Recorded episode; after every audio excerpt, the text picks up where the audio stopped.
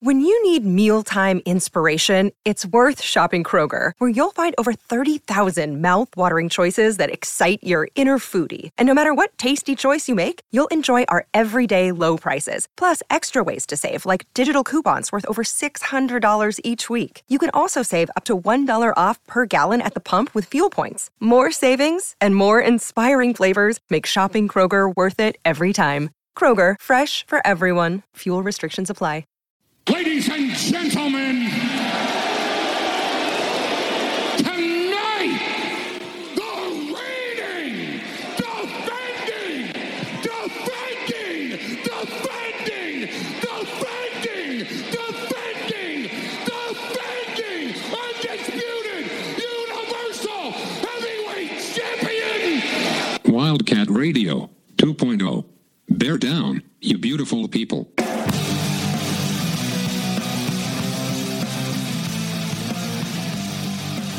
What's up, everybody? This is Wildcat Radio 2.0. I'm Adam Green. He's Brett Barry, and I can promise you all this: we're not going to talk basketball today. All right, this is a pure football show. The season opener. We're actually recording two weeks before the season opener against San Diego State, which means God, football season is almost, almost here. Brett, this is kind of exciting.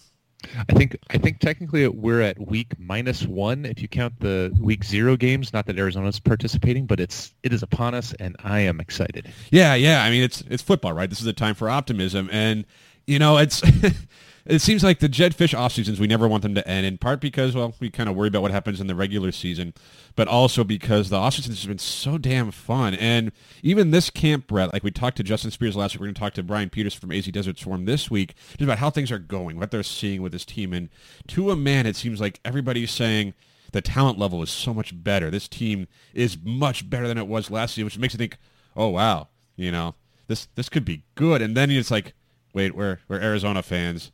What's going to go wrong? And over the last week or so, we can get some of the notes, but the biggest one that seemed to come out there and make their rounds was Jayden de Laura missed a practice, and Jacob Cowing was out for a couple of practices, and everybody's like, wait, what's going on here? Why is the starting quarterback, you know, why is QB1 and the best receiver both transferred in two of the most high-profile transfers not practicing? And it was it was almost funny because some of like people's minds, Brett, were racing or like, are they did they leave the program? Are they transferring? Are they you know just what's wrong? And it turns out like pretty much nothing. You know, de Laura was back at practice. Cowing is back working on the side, so probably some sort of mild injury for Cowing and de Laura, who knows? But they're there, and it got me thinking just how Arizona fans are conditioned to expect the worst. Like this is football. Players get hurt. They miss a practice. But if it happens for Arizona, it's like the sky is falling. I mean, You thought it too. years You know it. it's- You did. ye- It's, years and years of classical conditioning where instead of the, the dog the, the, the bell ringing and you start to, the dog salivates, we hear optimism uh, in football and we start to panic. Right. it's it's not unwarranted if you're to be fair. But like Uh, your your head went there. I'm not gonna lie. I thought to a second like, oh God, what what is the worst thing that could happen here? Right? Because like de Laura, everybody's like, well, he talked to the media the day before. He's had his best stretch of practices. Like everything was on the up and up, and then he misses practice with no disclosure of what was wrong. And Cowing, of course, was good in the spring game, and he was good in their scrimmage, and then he's been great in camp, and then he's not practicing. He's like, wait, what's going on? And this is football. These are college kids. There can be so many things that are happening, and yet every Arizona fan is thinking, well, they left the program. We're screwed. I mean, and it's it, it we're we're somewhat past like COVID times, and you wouldn't talk about that if the kids had it, but they might sit out for a couple days. There's so many things out there, and it's football, like you said. Like there's always going to be bumps and bruises, and I'm sure uh, to some extent, you know, Jacob Cowing has looked so good in practice that the the coaching staff probably wants to wrap him in bubble wrap and be extra cautious when he's when when it's not essential if Yeah. he's if he's getting it. Um, you know, it's I think it's a good thing for us to just occasionally take a breath and enjoy the ride a little bit. The the beauty is, Adam, uh, the there's there's a bit more depth in some of these rooms as we've talked about. Uh, so even if somebody is out for a few snaps or a few days or if, even a few games, uh, I think this is this is one of the reasons why we talk about the, the good programs. You know, everybody can put out a starting lineup. The the good ones can have have have a few starters go down, and you still are competitive and win games. And that's hopefully where Arizona's on the path to. But we'll see starting in a couple weeks. Well, yeah, and kind of looking along those lines, last season Arizona didn't know what they had in a lot of these guys. right? There's a new coaching staff where this year, like you know what Jacob Cowing can do. Like you wanted to get him integrated in your offense, learn your playbook, but he's a receiver. He's proven. You don't need to see him every day on the practice field. He's probably been working out with de Laura on the side too, trying to get that timing down, get that rapport going. And even de Laura, like you need him to learn the system. And yeah, from by all accounts, it was kind of a struggle at first, which isn't surprising, but it seems to have clicked. Everyone's talking about how all of a sudden he's looked like a different quarterback. He's looked like the guy that everybody thought Arizona was getting. So you had that. It's like, okay, do all these players need to be in practice every single one? Probably not. You know, especially the veterans. Now, if you're some of the younger guys that are trying to like like Noah Fifita is probably the QB two right now, but he's battling for that spot. He needs to show something. Guys like AJ Jones, even T Mac, who's a true freshman, who's going to start, but there's certain things that they need to show this coaching staff. Jacob Cowing is not that guy, and this isn't the NFL where if someone misses time, they have to be like, okay, here's what's up. These are college kids. They don't have to tell you why they're hurt. You know, they don't have to tell you if they're hurt at all. They just don't have them out there. There's not games. So if this was two weeks from now, I'd be slightly more concerned. But you know, two and a half weeks, give or take, when this all went down before the season opener, after a couple of weeks of camp, you know, after these guys went through spring ball and everything, I'm not terribly concerned with them missing a practice. Now, there are other guys who are injured, where like Treydan Stukes has been missing time, and there's questions if he'll be back, and a few other players who haven't been practicing. Like, yeah, you know, you'd like to see them get on the field. But again, when it's veterans, when it's proven players, guys who either were here last season and thus know the system, or players who excelled at other programs and are at positions like receiver, just learn your routes and run it, like, I'm not too concerned about guys missing time. Now, that's not to say that, you know, like Davis Davala came out that he's no longer with the team. Like, that can happen. But I was never really worried that it was like Jayden de Laura and Jacob Cowing were in that group. And I wouldn't imagine there's too many other players at this point in time who are not going to be you know, with the roster, with the team two weeks from now. Yeah, I think that's I think that's all all right. You know, there's some of the some of the guys that have been not practicing, like you mentioned, Stukes is honestly more concerning to me because it's clearly an injury that has kept him Oh, out yeah. for some time. And But that's been reported as like an injury. yeah, Yeah. and I think Tia Savea hasn't practiced in a little while. Um, you know, Jalen John, but you know, again, in like the running back room, Jalen John's not able to go. I, I don't worry about it as a from a team perspective in a running back room. Tia Savea, you know, certainly expected to be a contributor. Mm-hmm. That gives me a little bit of pause. Same with Stukes because there's talent in the in the cornerback room, but you know, there's there's three guys that are probably true, you know, truly ready, and then then it's down to true freshmen that are probably next on the depth chart. You know, it's it's not time to panic, and and honestly, like, you know, we're we're coming up on the mock game this Saturday, and if if I'm if I'm Jedd Fisch, if even if uh, you know, if Jacob Cowing is is close to 100% but not at 100%, I maybe have him run a few plays just so people Nope. see that he's hel- healthy and then Nope, pull him doesn't out matter. touch him. Yeah. Unless he, because you don't need to see much from him. I don't think. Now, I'm not Jed I- Fish. I- I'm not this yeah. coaching staff. And you can't wrap these guys in bubble wrap for the next two weeks. Like, they have to practice. But there are certain things you do, especially this is kind of like the dog days of, of training camp, you know? Like, you've been playing against each other for a couple of weeks. You've done the scrimmage. You have the mock game Saturday night. And it's like, at some point, like, okay, let's just get to the games that can. Now, you don't have the NFL preseason, which some players can use for that, of course. And even Arizona's preseason, quote, their non-conference schedule is pretty brutal. So they don't get that soft opening to the campaign. But, yeah, I'm not... I, I don't think Jacob Cowing needs to prove anything. As long as he knows the plays, he's got that rapport with de Laura. I mean, obviously, you'd like him to have some practice under his belt, especially two weeks from now, leading up to the San Diego State game. But no, if he's not even close to 100%, I'm not putting him out there. I don't need to see anything. I don't need to prove anything. Like Jayden de Laura, I would only consider because he's the quarterback and he needs to keep that timing, keep just, you can't ever learn the playbook too much, right? He needs to learn the offense as best he can. But Jacob Cowing, nah. Even Treydan Stukes, like, just get him healthy. Isaiah Rutherford, get him healthy. Jalen John, get him healthy. These are guys who know this system, know this coach. The coaching staff knows them. I don't think there's as much pressure. I don't think there's as much urgency to get them on the practice field at this point. I'd, I, let me rephrase that. I'd say put them out there for the warm-up drills so people can see that Nope, they're not even that. Nope. Even Leave him in the locker room. It's the nice revamped locker room. Leave him there. He'll be happy. leave him in the in an ice bath in the locker room. Uh, but it's it, it's I, I'm actually pretty curious to see what happens with this uh, the the mock game this Saturday because I, I, I from what I understand it's going to be uh, trying to recreate a game environment complete with like play-by-play announcing and Oh yeah, PA announcing, music, and everything. Yeah. And and, and complete with a lack of fans in the stands. I was gonna say it might be a normal home crowd like when Wazoo comes to town or something, but uh, it's a good idea. I mean, I, I don't remember if Arizona's done stuff like this before. I imagine they have. It probably just hasn't been as publicized, and kind of like the scrimmage last weekend. It's like, oh, just kind of exciting, right? Like let's let's see these guys look at. It's, it's still football practice. They're still doing certain things and trying to expose these guys, and that's actually one of the neat things about this team is they're relying on so many freshmen who have looked pretty good in camp, especially the ones that they're supposed to be counting. And like Big Jonah has looked good. T Mac has looked good. We're starting to hear more reports like Kevin Green Jr. is looking very good. AJ Jones is making plays. You know, we haven't heard as much on the defensive side, but that's because there's a lot. I think there's more established guys over there. You know, like Deuce Davis. We've heard a lot about him. You know, coming in there and making some plays. But to get some of these guys a chance to play again in Arizona Stadium under the lights, so to speak. Although I think it's like 6:30 or something like that, so I don't know if it'll be dark. You know, the weather, we'll see.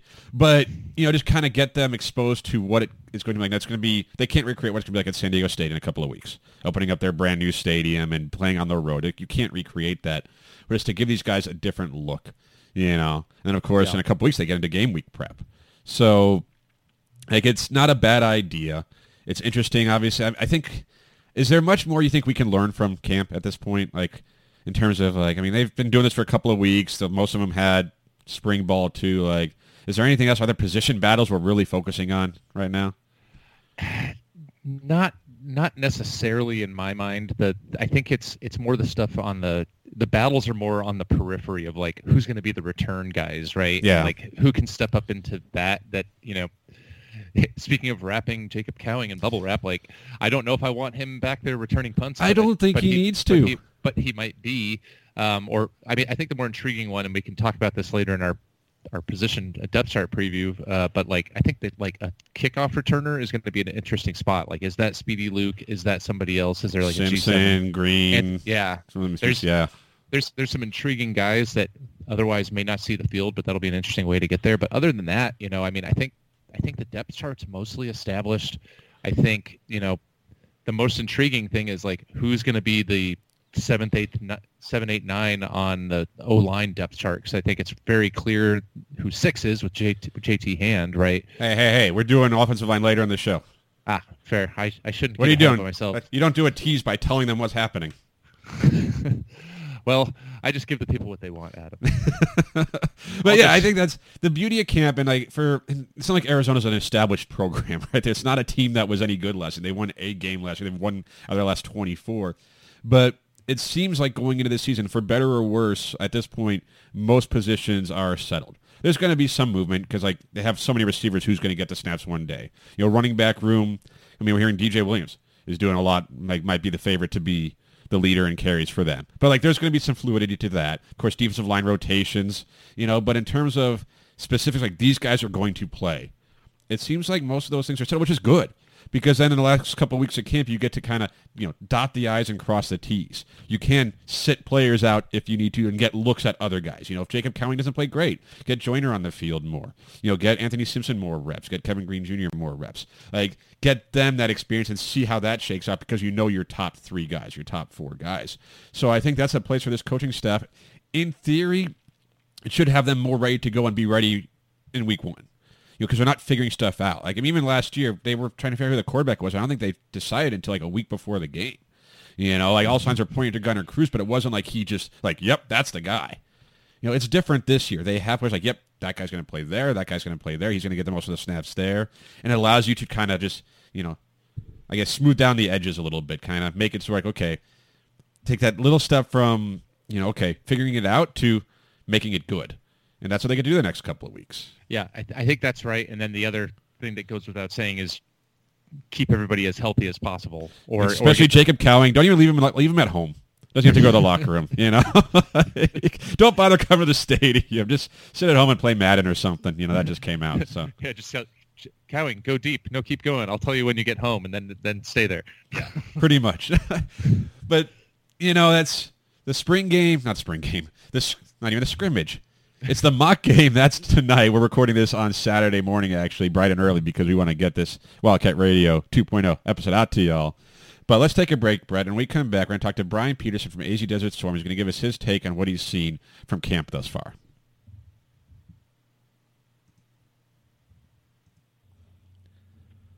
Welcome back. It's Wildcat Radio 2.0, and we are joined by Brian Peterson of azdesertswarm.com. Brian, thanks for coming on the show this week. Thanks for having me, guys. Yeah, of course. And one of the things we're trying to do is bring people on who are covering the Wildcats in camp, right? Because like we read all your articles. Remember, it's like okay, the people who are there.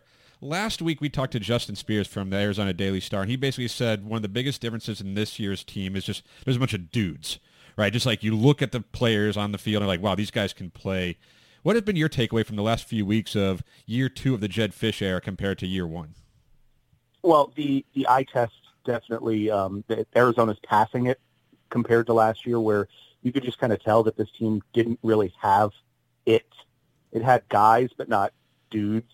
Um, it, or maybe put it this way: it had guys that maybe looked like they looked the part, but actually didn't once they played. Whereas now it, it, it doesn't look like it's just oh, okay, that guy's tall or that guy's heavy, you know, large. These ones actually do it when they're they're practicing. Yeah, you mentioned uh, that they're the you're, they're seeing you're seeing it in the passing game a little bit, Brian. Uh, I think that's one thing I'm most excited to see the potential of Jedd Fisch's offense unlocked with those dudes uh, in the quarterback room and in the receiving room, especially.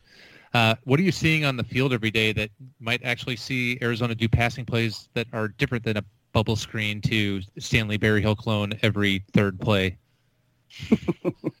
well, there's just so many options now, or more options than there were a year ago. But first, start at the quarterback. I mean, with Jayden de Laura, you have somebody that has already proven that they can perform in the Pac-12 and did it well. I mean, he was the Pac-12 Freshman Offensive Player of the Year last year, uh, tore apart Arizona and did very well against other teams last year.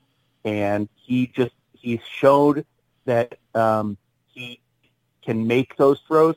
He didn't look great the first half of camp, and then something clicked about a week ago in a walkthrough, and since then he's looked great in practice. He looked very good in the scrimmage last week.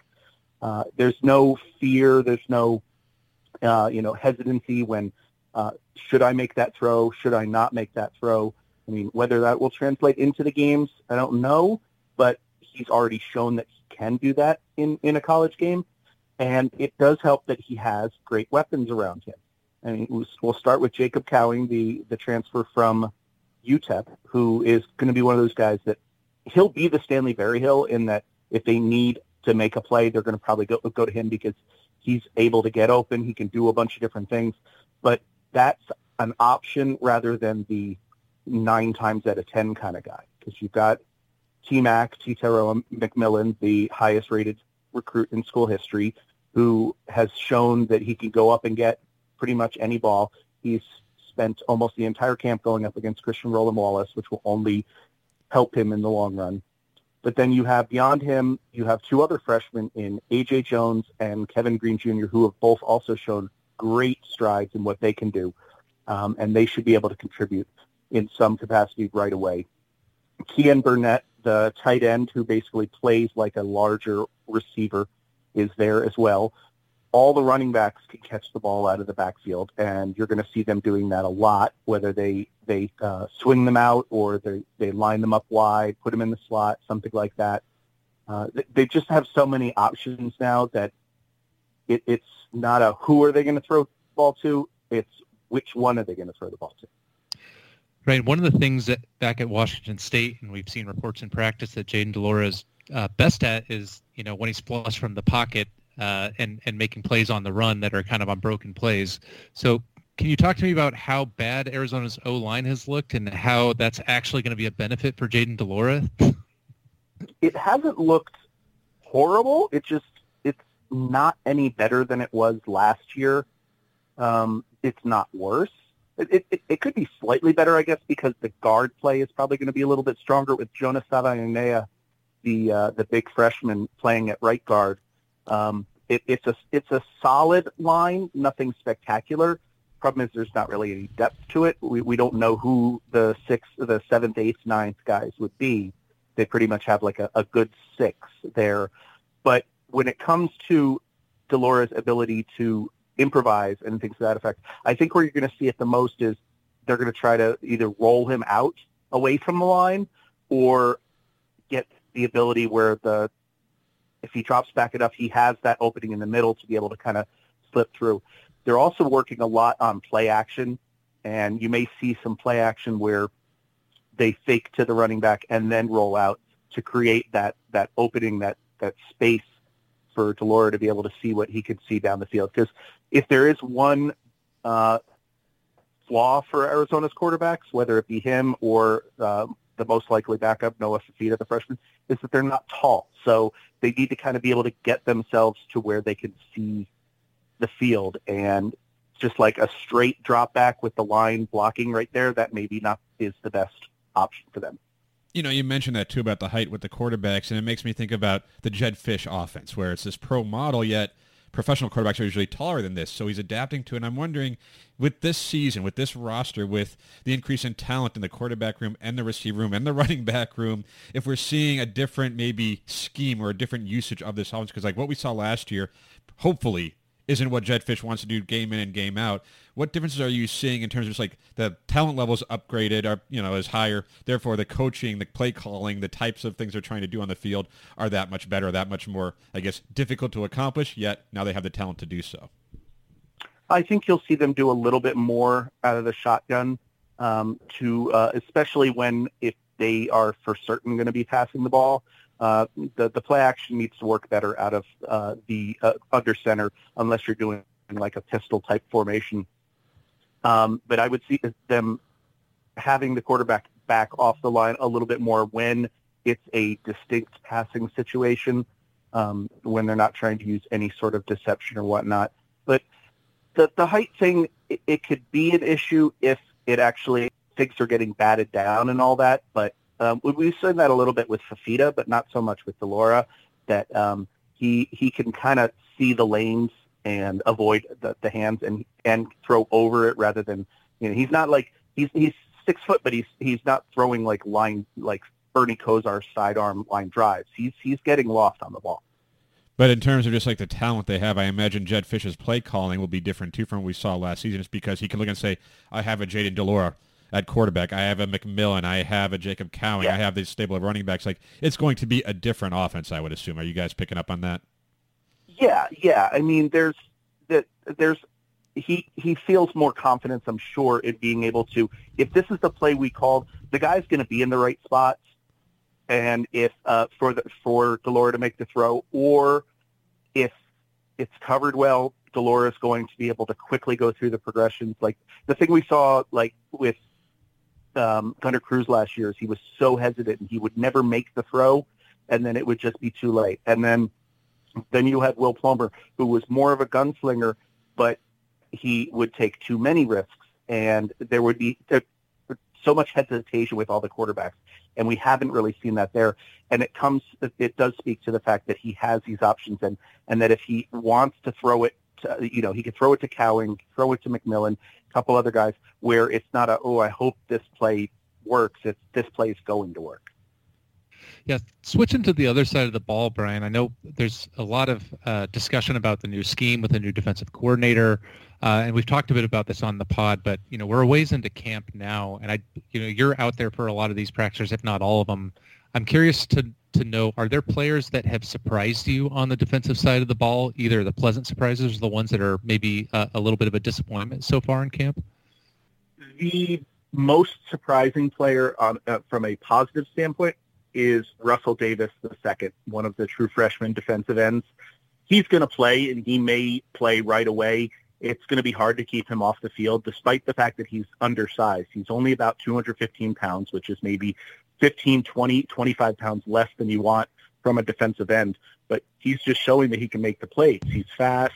He's got good lateral speed. He's got good instincts to where he's going to need to be involved.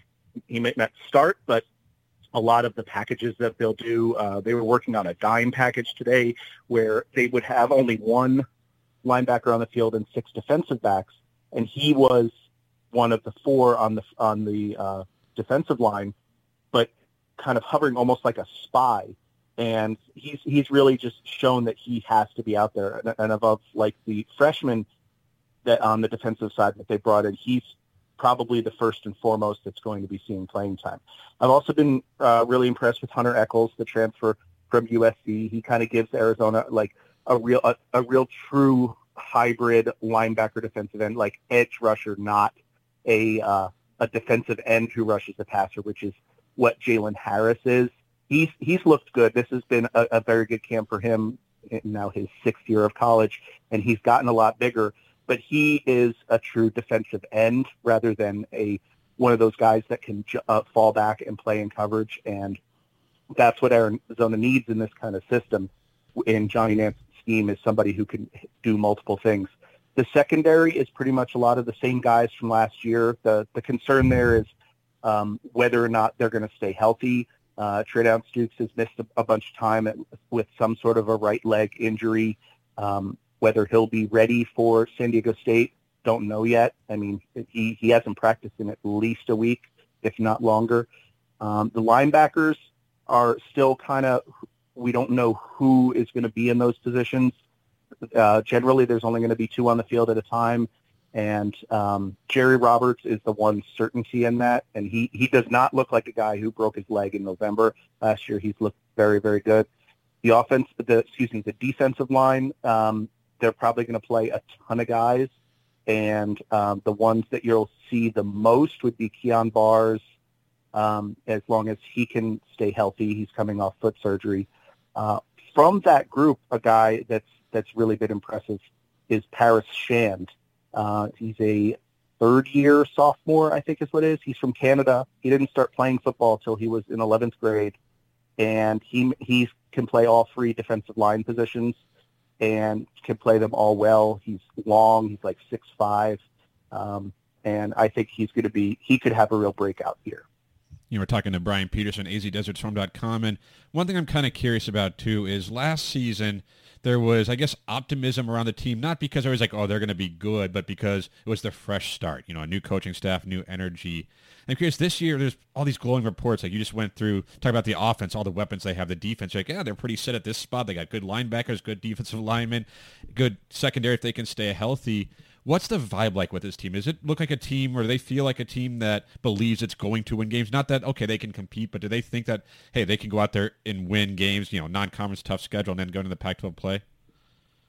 Oh, sure, sure, but I mean, you should hope that that's the vibe at any team, whether it's a team that was had lost 13 in a row or whatever it was before, 11 in a row going into last season, or one uh, that only won one game last year there's just there's more guys and there's so many new people that they don't have any of they weren't part of the past teams so they they can't really uh, have that tempered expectations. They truly do believe that, that that they're going to to be good this year. And nothing uh, they they haven't had anything that's caused them to to think otherwise. Um, Arizona's the start of Arizona's season is so uncertain in ter- because of who they're playing. They don't have the luxury of having like one of those, oh, let's just build up and play some some weak competition so that we can feel good about ourselves. Arizona's got one of the toughest non-conference schedules in the country, and it, it, it, Arizona could easily start 0 and 3 and look a lot better, but still be 0 and 3. And you know, it depends on perspective-wise whether that, that they're better or not if you judge it straight off of the record, that may be a difficult thing to, to use. I say we're just about two weeks away from the season opener against San Diego State, and how much did I know Jedd Fisch has talked about recruiting guys who came from winning programs, you know, players mm-hmm. who, especially like the Servite kids, right? Like guys who in high school they won a lot, so they expect to win. They don't have to learn. I think last year even Fisch said times that they have to learn how to win games. They have to learn that they can mm-hmm. win these games. These guys come into campus, a lot of these players they're like, yeah, they expect to win. Is that kind of that expectation, that confidence permeated throughout the roster where it's like they believe, yeah, like, yeah, we not only compete, but like we're going to win these games. We are a good football team. Mm-hmm. Yeah, they these were all stars on successful teams, power programs that made it to the playoffs, went deep, might have won championships, things like that. And they've, but they also faced tough competition. They weren't like going 15 to 0 against horrible teams. Um, I mean, the the Servite kits are a good example. Um, they lost badly one time during the regular season last year to another big program in Southern California, and they learned from that and then beat them in the playoffs along the way and kind of built from that. So they, they got to at least a tiny bit feel what it was like to get punched in the mouth and learn from it. And the college game is going to be so much more different. I mean, Arizona could win this first game against San Diego State going away. They could they could get blown out. It, most likely what's going to happen is it's going to be a, a lot like the games uh, most of the games last year where it's going to be a one score game late and it's just a matter of whether or not this team has the ability to not make that key mistake or to actually make that key play. And the confidence that they've shown in camp indicates that they can do that, but it, it, it's all just going to come down to how it goes against that opponent. So, Brian, uh, thanks for joining us. We really appreciate your perspective. Um, what does uh, a two-part question for you?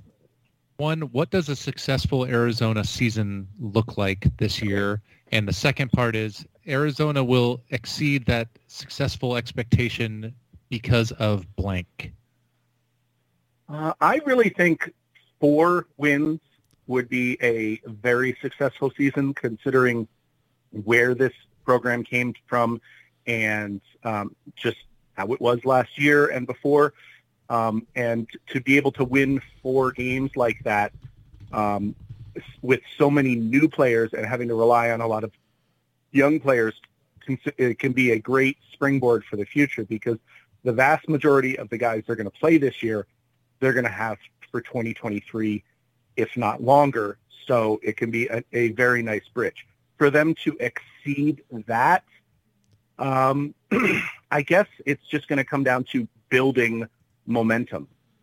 And I mean, last year they finally got that win against Cal, but then the next game after that was a was one of their toughest games playing Utah, and they actually played them really tough, but they they wore down early in the season. They could never build any momentum because they they showed some flashes against BYU, but then took a huge step back by um, getting blown out by San Diego State and then losing to NAU. Okay, well then they kind of bounced back a little bit, looked decent for three quarters against Oregon, and fell apart at the end. Got closer with UCLA, but then injuries and all that. It's, nothing could ever build any momentum. So they could lose a game, but look better and then kind of build off and learn from their mistakes. I think that's the way they would exceed expectations is actually be able to kind of build some momentum. Yeah, well, hopefully they can do that without the losses, right? like, there's a lot of optimism around this time of year, and it seems like with good reason, um, the talent level certainly has been upgraded, and then we'll see what the coaching staff can do with that. But Brian Peterson, AZ Desert Swarm, we can find him on Twitter at RealBJP. Brian, anything that people should be looking for on AZ Desert Swarm, or anything that you got coming out in the next few days that our listeners are going to want to check out? Well, I'll be at the, the mock game on Saturday night, the uh, the final scrimmage of the camp portion of the preseason.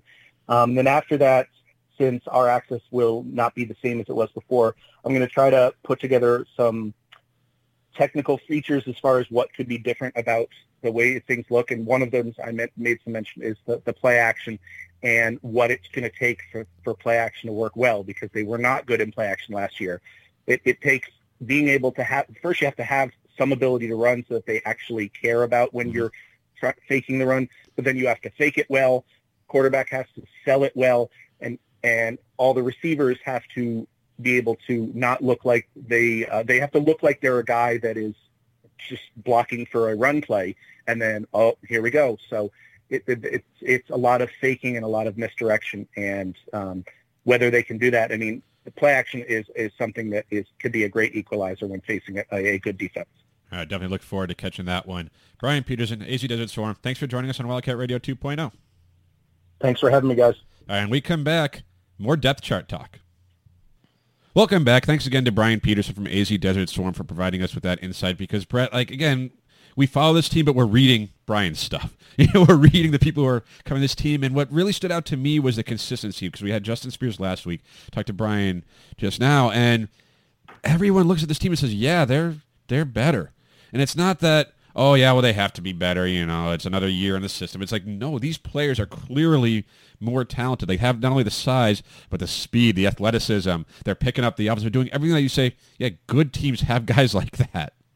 Yeah, what is it? It's something like some insane number like 47 or something like that new guys on the roster that weren't there last year at this time uh, on a what 100 plus man roster with 85 scholarship players. That's a lot. Uh, it's but it's not it's- turnover just for turnover's sake. Yeah, it's it's a it's a fundamentally different team um, than than the one we've seen the last couple years. Uh, is, and and it's it's very encouraging to see that there is that consistency that everybody's saying, hey, they look like they have some dudes.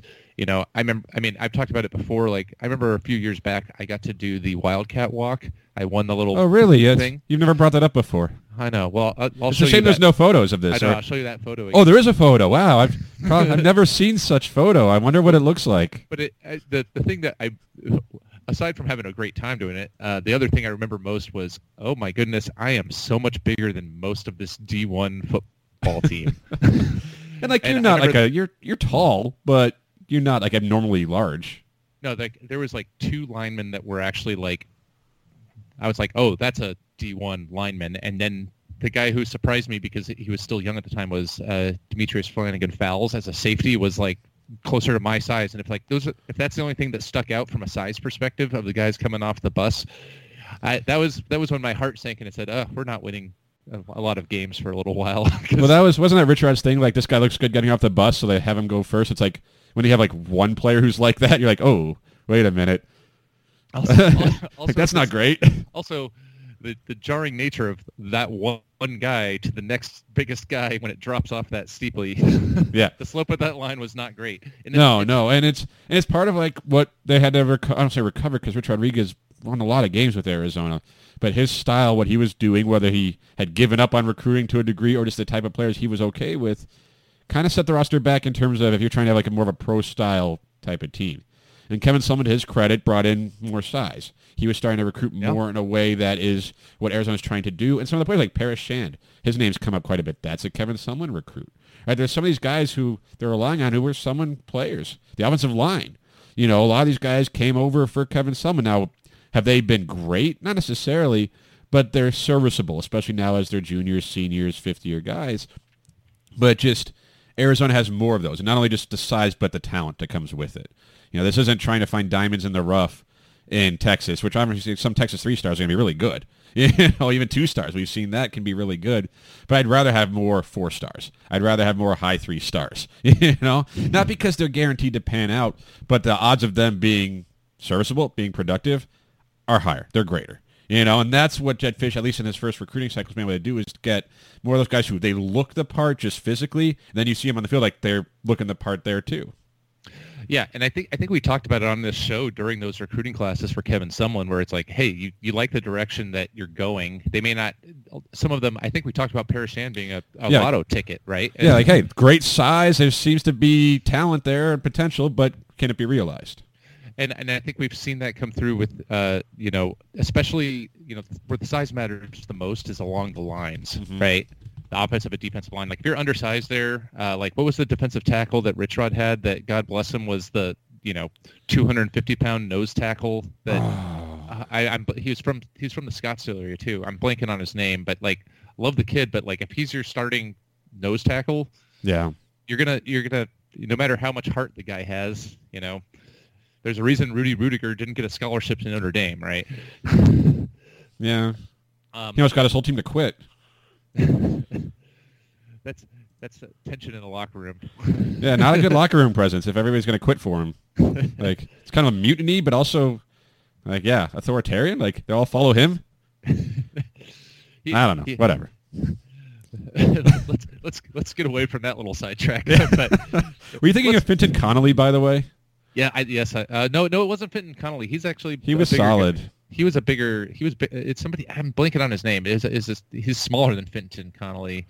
Um, I think Finton Connolly was a a, a scholarship player actually. Um, but regardless, Adam, you need more size along the lines. How about that for a segue? Yeah. you, you do need size on line. Hey, you know what, Brett? Speaking of lines, let's continue our position breakdown, our depth chart preview. Let's start with the offensive line. Wow, what what are the odds? I, when you said speaking of lines, I thought you were going to make a mistake and go back to Alex lines and go back to the tight ends and be like, we already talked about that, madam.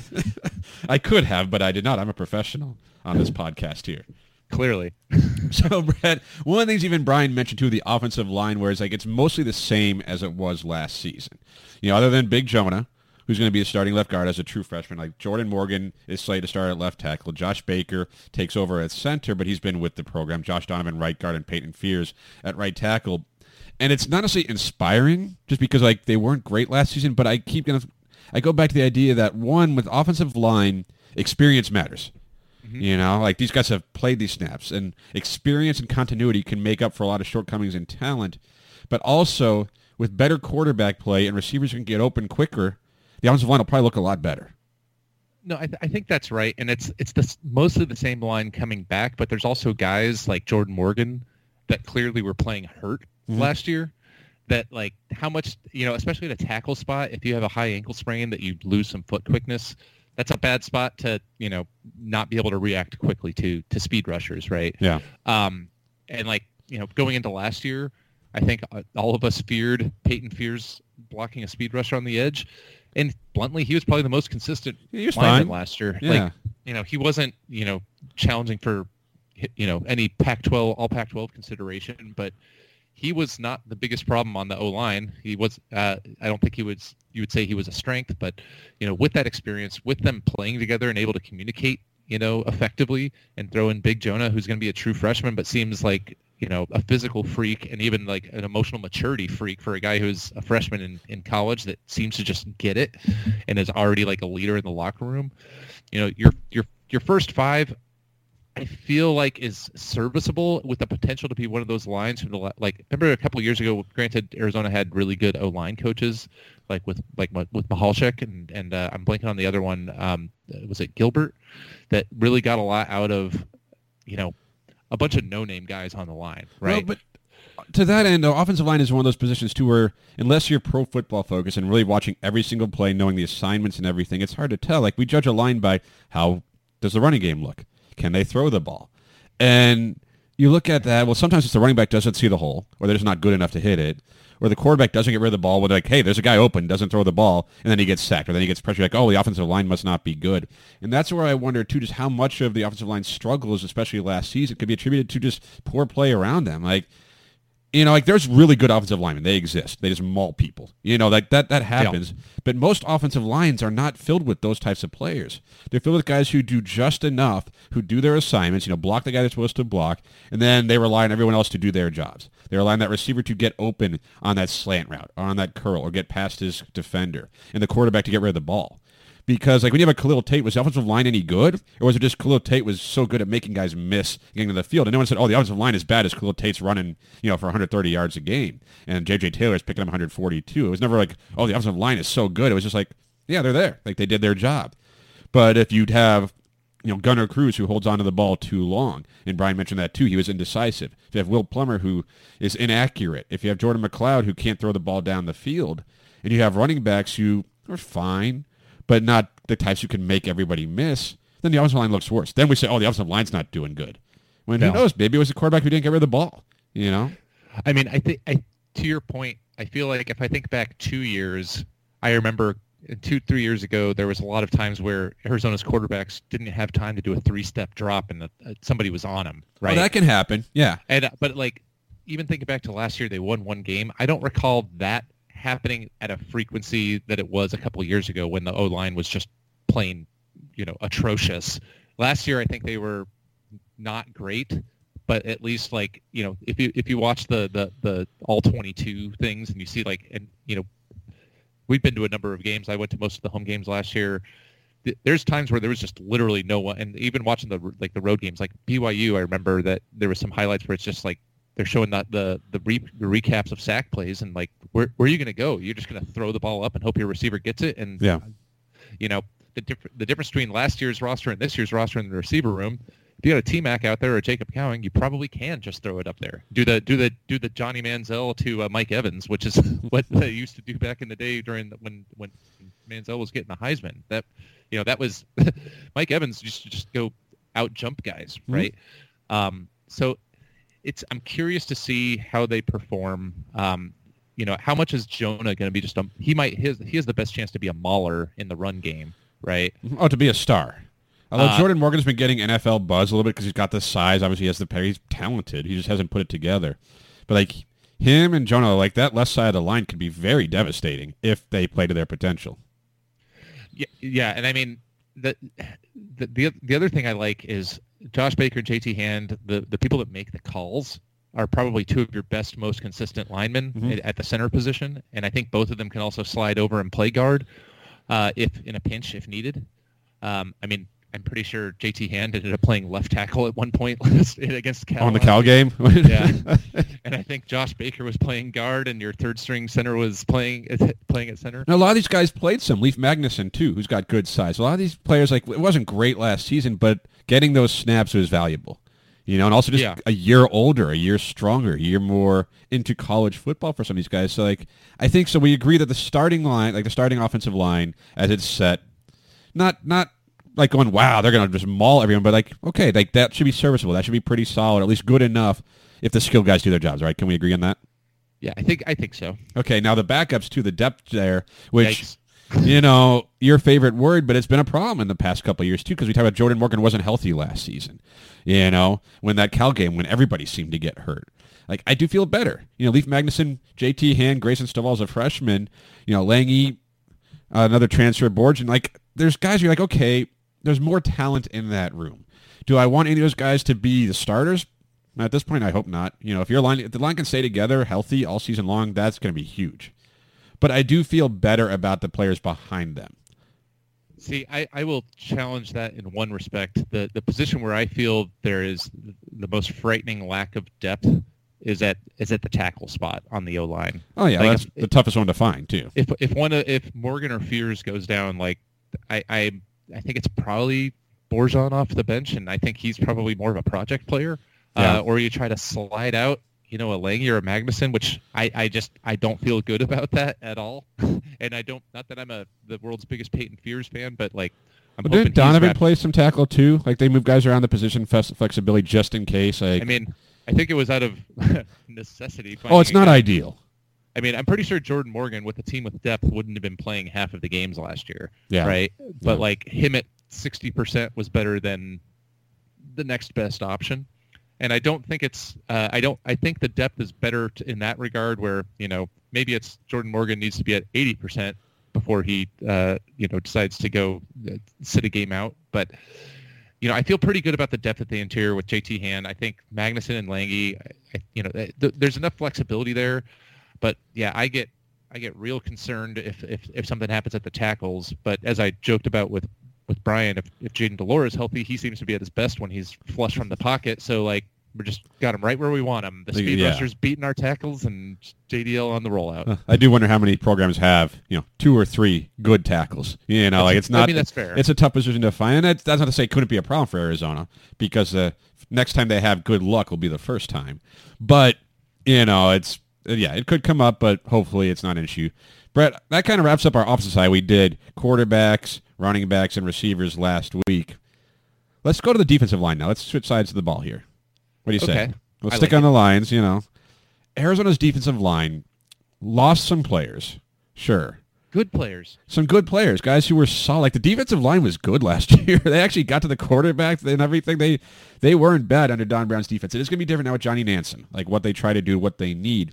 But you look at like a Jalen Harris, a Kyon Barrs, Paris Shand, not bad. Hunter Eccles has been a star of camp. Uh, Brian mentioned him.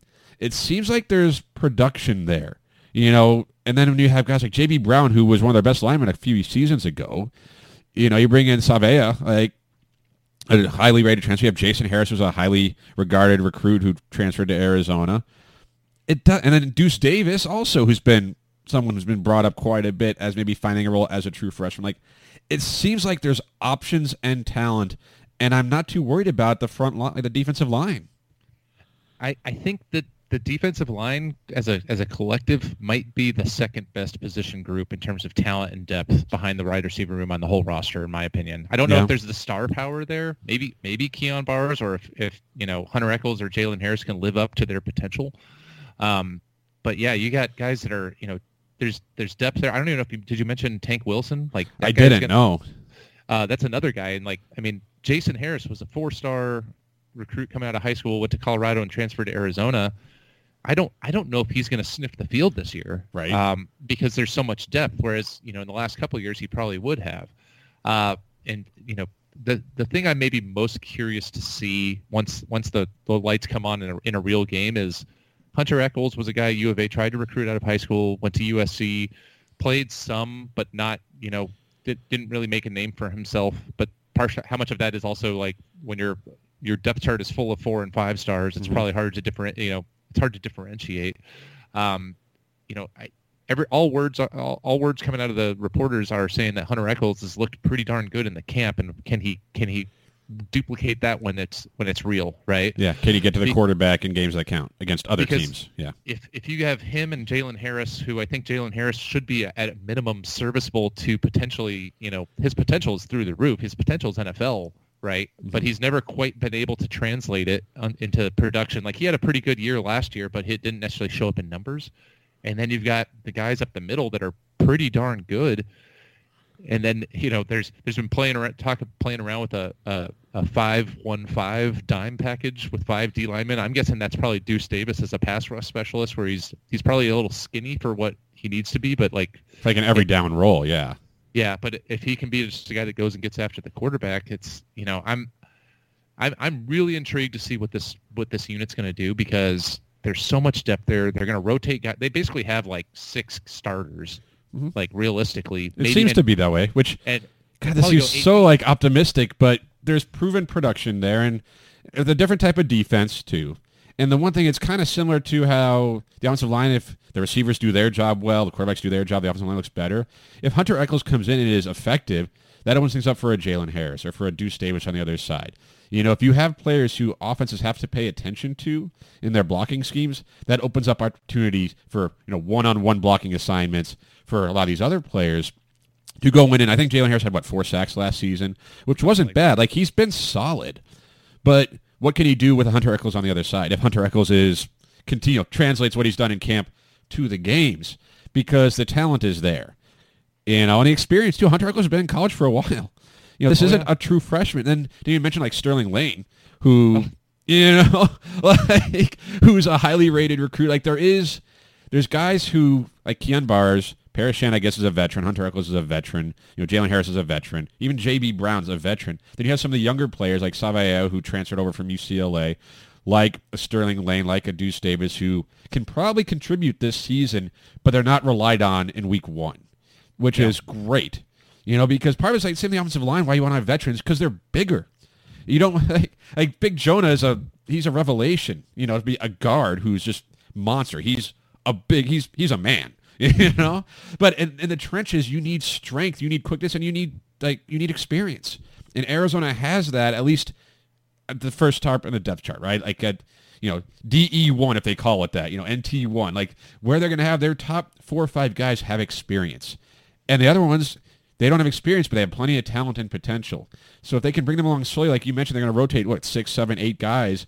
That's ideal. Keep them fresh and just watch them play off each other. Like yeah, if Eccles is that good at getting to the quarterback, then Jalen Harris is going to have a much better season. He's going to get more sacks.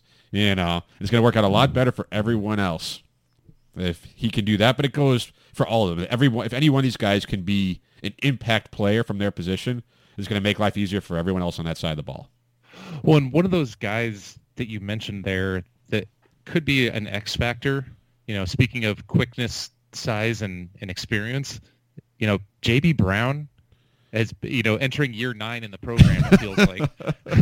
uh, you know, people forget that he basically stepped away from the team uh, for like personal reasons. I think is I, I don't know if we ever got the full story there, but like you know, JB Brown is the guy that was. Lit- I just looked it up. He was literally class of 2017 in high school.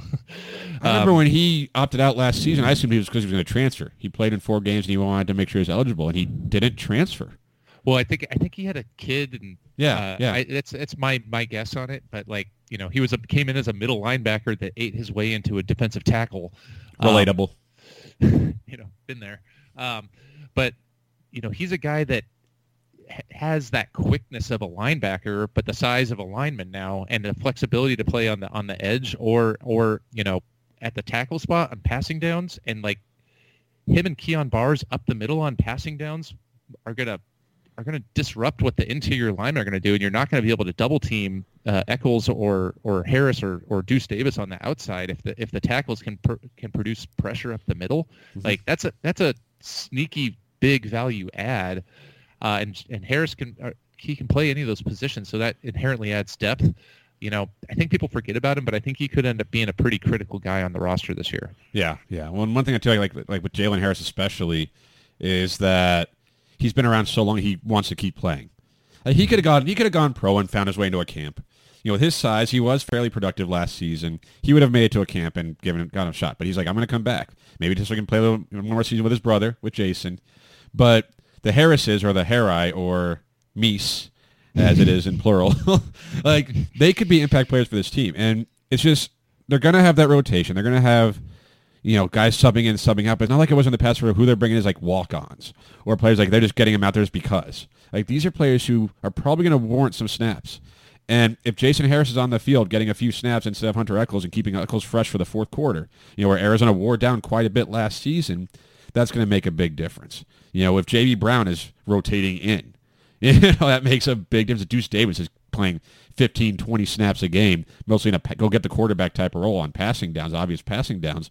Like that makes a difference for this team. So, yeah, I, I don't think we're looking at it. To your point, you said earlier that you think the defensive line might have the best depth chart, like best room outside of wide receiver for this team. I'm not going to argue with that statement.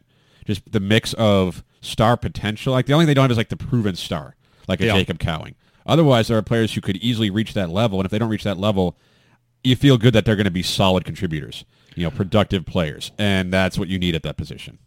Yeah, and I, I, I agree with everything you said, and that's why I would put them second best in the room. I think Kyon Barrs has a chance to be a star as much as you can be at the defensive tackle spot.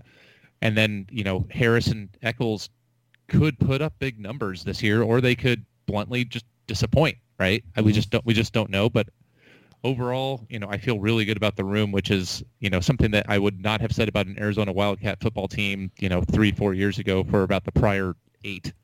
Yeah, yeah. Well, as we keep doing, I think we're going to do, we want to do special teams today or keep it on? Yeah. yeah let's, do special let's, teams. Okay, let's keep the good times going, right? You know, we'll, we'll sh- finish it up with a, a smaller room.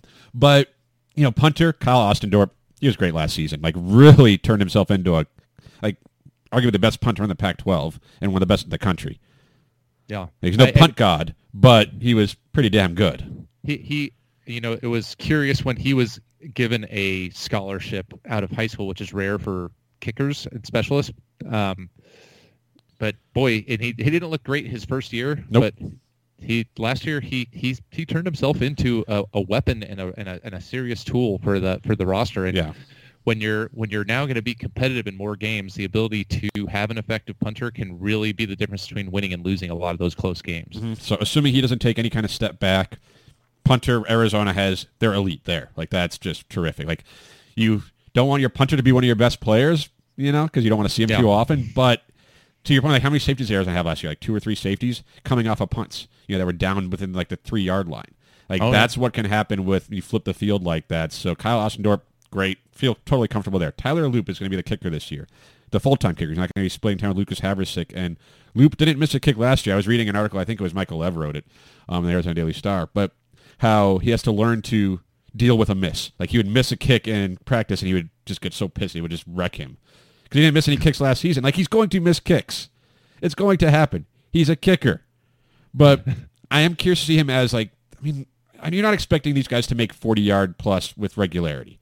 If they can, great. And Lucas Havrisik didn't make them with regularity. But hoping Arizona doesn't need to kick too many 50-yard field goals. You know, because I think Loop has the leg, but, you know, he's got accuracy, which is nice. Yeah, I, and I think there's a misconception that because Loop was like the short kick specialist compared to Havrisik, that he doesn't have the leg for the longer kicks. And I think that was more a Lucas Havrisik had a ridiculous you know a ridiculously strong leg more than Loop did because I remember I, I sat at the at in the wonderful weather in in Pullman before that that whiteout game. Um, Loop was banging sixty plus yard uh, attempts before the him and him him and Havrisik were just going back and forth and they were just crushing the ball and with with good accuracy. So I you know I don't think I, I think people that think that he doesn't have the leg are mistaken. We'll see how accurate he is as he gets those in, in games because he hasn't just, I don't think he's had a punt attempt in a real game or a kick attempt uh, beyond what 40, 40 yards maybe. Um, I, I can't remember what the numbers were for last year, but another spot where I feel pretty good about it. But the the truism of college football: don't trust, uh, you know, don't leave the game in the hands of your or in the feet, as it were, of your of your kicker. Uh, but also, you feel about as good as you could about you know the, the specialists on the roster. Yeah, yeah, the kickers you feel quite good about just because there's experience. Like in Loop, he hasn't had to make that game-winning field goal. There wasn't really any opportunity for that last season to even try. So if it comes down to that, where you know Arizona's down by two, you know they got the ball at the 22-yard line, you know, and one play left, we'll see. You know, but I'm confident enough that he has the talent to make that kick because he showed his accuracy last season. You know, he, he was good in the role he had. Now, can he take the next step and be the full-time kicker? Can he make that game-winning field goal? Can he make that 52-yarder at the end of the first half? You know, something like that. And we'll see. But then to that article's point, too, can he deal with missing a kick? You know, because you just got to make the next one then. Like, it's going to happen. And, like, just because you missed the extra point or you missed that 23-yarder in the second quarter doesn't mean you're not going to be relied on to make the 44-yarder in the fourth. You know? like it's similar to punter. You don't want it to come down to any of these guys, but you feel really good when you have quality there because no one ever says, "Oh, they won that game because of the punter." But you have sometimes like, "Oh, that was it. He shanked that one, and that cost him." You know, it says, I guess when the kicker makes a game-winning field, they say, "Oh, the kicker won the game." It's never about the kicker. Yeah, but when they're called upon, if they can do their job and do it well, then you're in really good shape. Um, where there are questions, we brought this up a little bit earlier, Brett, is in the return game um, in terms of punt returns and kick returns. There's no Tayvian Cunningham. There's no Stanley Berryhill. Guys who were obviously in the last couple of years were their return people. But there seems to be a lot of options this season. I know Jacob Cowing has been mentioned as a punt returner, and I can see why because he's such a good player. You want to get the ball in his hands. But part of me is like the bubble wrap thing, right? like, like if you can't if you can't get him the ball enough offensively, then you're doing something wrong. Can I put it that well, way? Is that does that make sense? So, yeah, no, I I hear what you're saying, but I think the main argument for putting him in the punt returner spot is less about getting the ball in his hands to see what he can, you know, break loose. I think in that position, you need a guy that has the best hands to not muff it. okay, so kind of like the Berryhill thing, why he was back there. Exactly. Yeah. You know, um, so like I understand that because like a, a, large percentage of the time he's probably going to fair catch it, right? Um, or at least a significant percentage, and it's not quite the kamikaze mission that it is on kick returns. If we're getting him, if we're giving him kick returns, um, I will write a strongly worded letter lit only by natural light to Coach Jedd Fisch. Um, you know, because that's just that's that's um, there's there's a better chance of injury, just crazy high impact plays, right? Uh, there's usually touchbacks too on kickoffs. Like there's not a lot of returns. Yeah, but when there's a return, it's, yeah. It's, it tends to be a violent play. Um, so that's that's the best argument for Cowing. I, I would prefer to not have him be back there because I think he's going to be so essential on offense, but I just don't know like the hands of some of these other guys. Like, yeah. you know, one a, name we haven't heard a lot out of camp, which is mildly disappointing, is like G7 Celestine. Like I could see him being an interesting like punt returner if he has the hands, but I just don't know if he does. Maybe that's why he plays on defense, kind of thing. Yeah, it's um, not uncommon for like defensive backs or receivers to be punt returners, just because in theory they have. Granted, people the, the old joke is like you know, a receiver like defensive backs are receivers with bad hands. You know, yeah, they have everything else. But yeah, Celestine seems like he would be an option in these roles. Uh, Kevin Green Jr. with his speed seems like he'd be an option in these roles. Anthony Simpson, of course, who's basically a receiver, running back type, a hybrid player, would seem like a fit for one of these roles. Dorian Singer too, although he's not as fast, he's got good hands. So I, I guess I understand your point. Where Cowing's like the safe guy in theory, just fair catch the ball, you know, get out of the way, don't muff it, just let the offense take over. But he's going to have to return some. Probably. and I'm not saying keep you out. Like anybody can get hurt on any given play. I understand this. Isn't saying oh, as long as he doesn't return punts, he'll stay healthy all season. I get that, but I do wonder just like it might be somewhat situational too.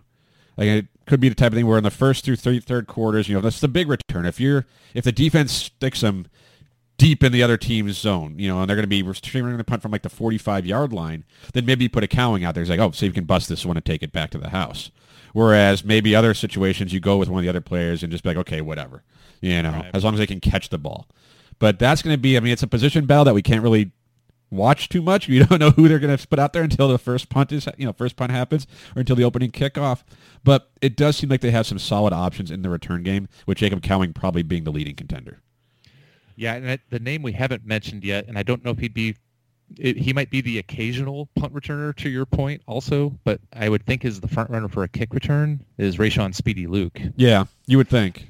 You know, he seems like the ideal kick returner. The only reason to not want to put him back there is because of that injury risk, right?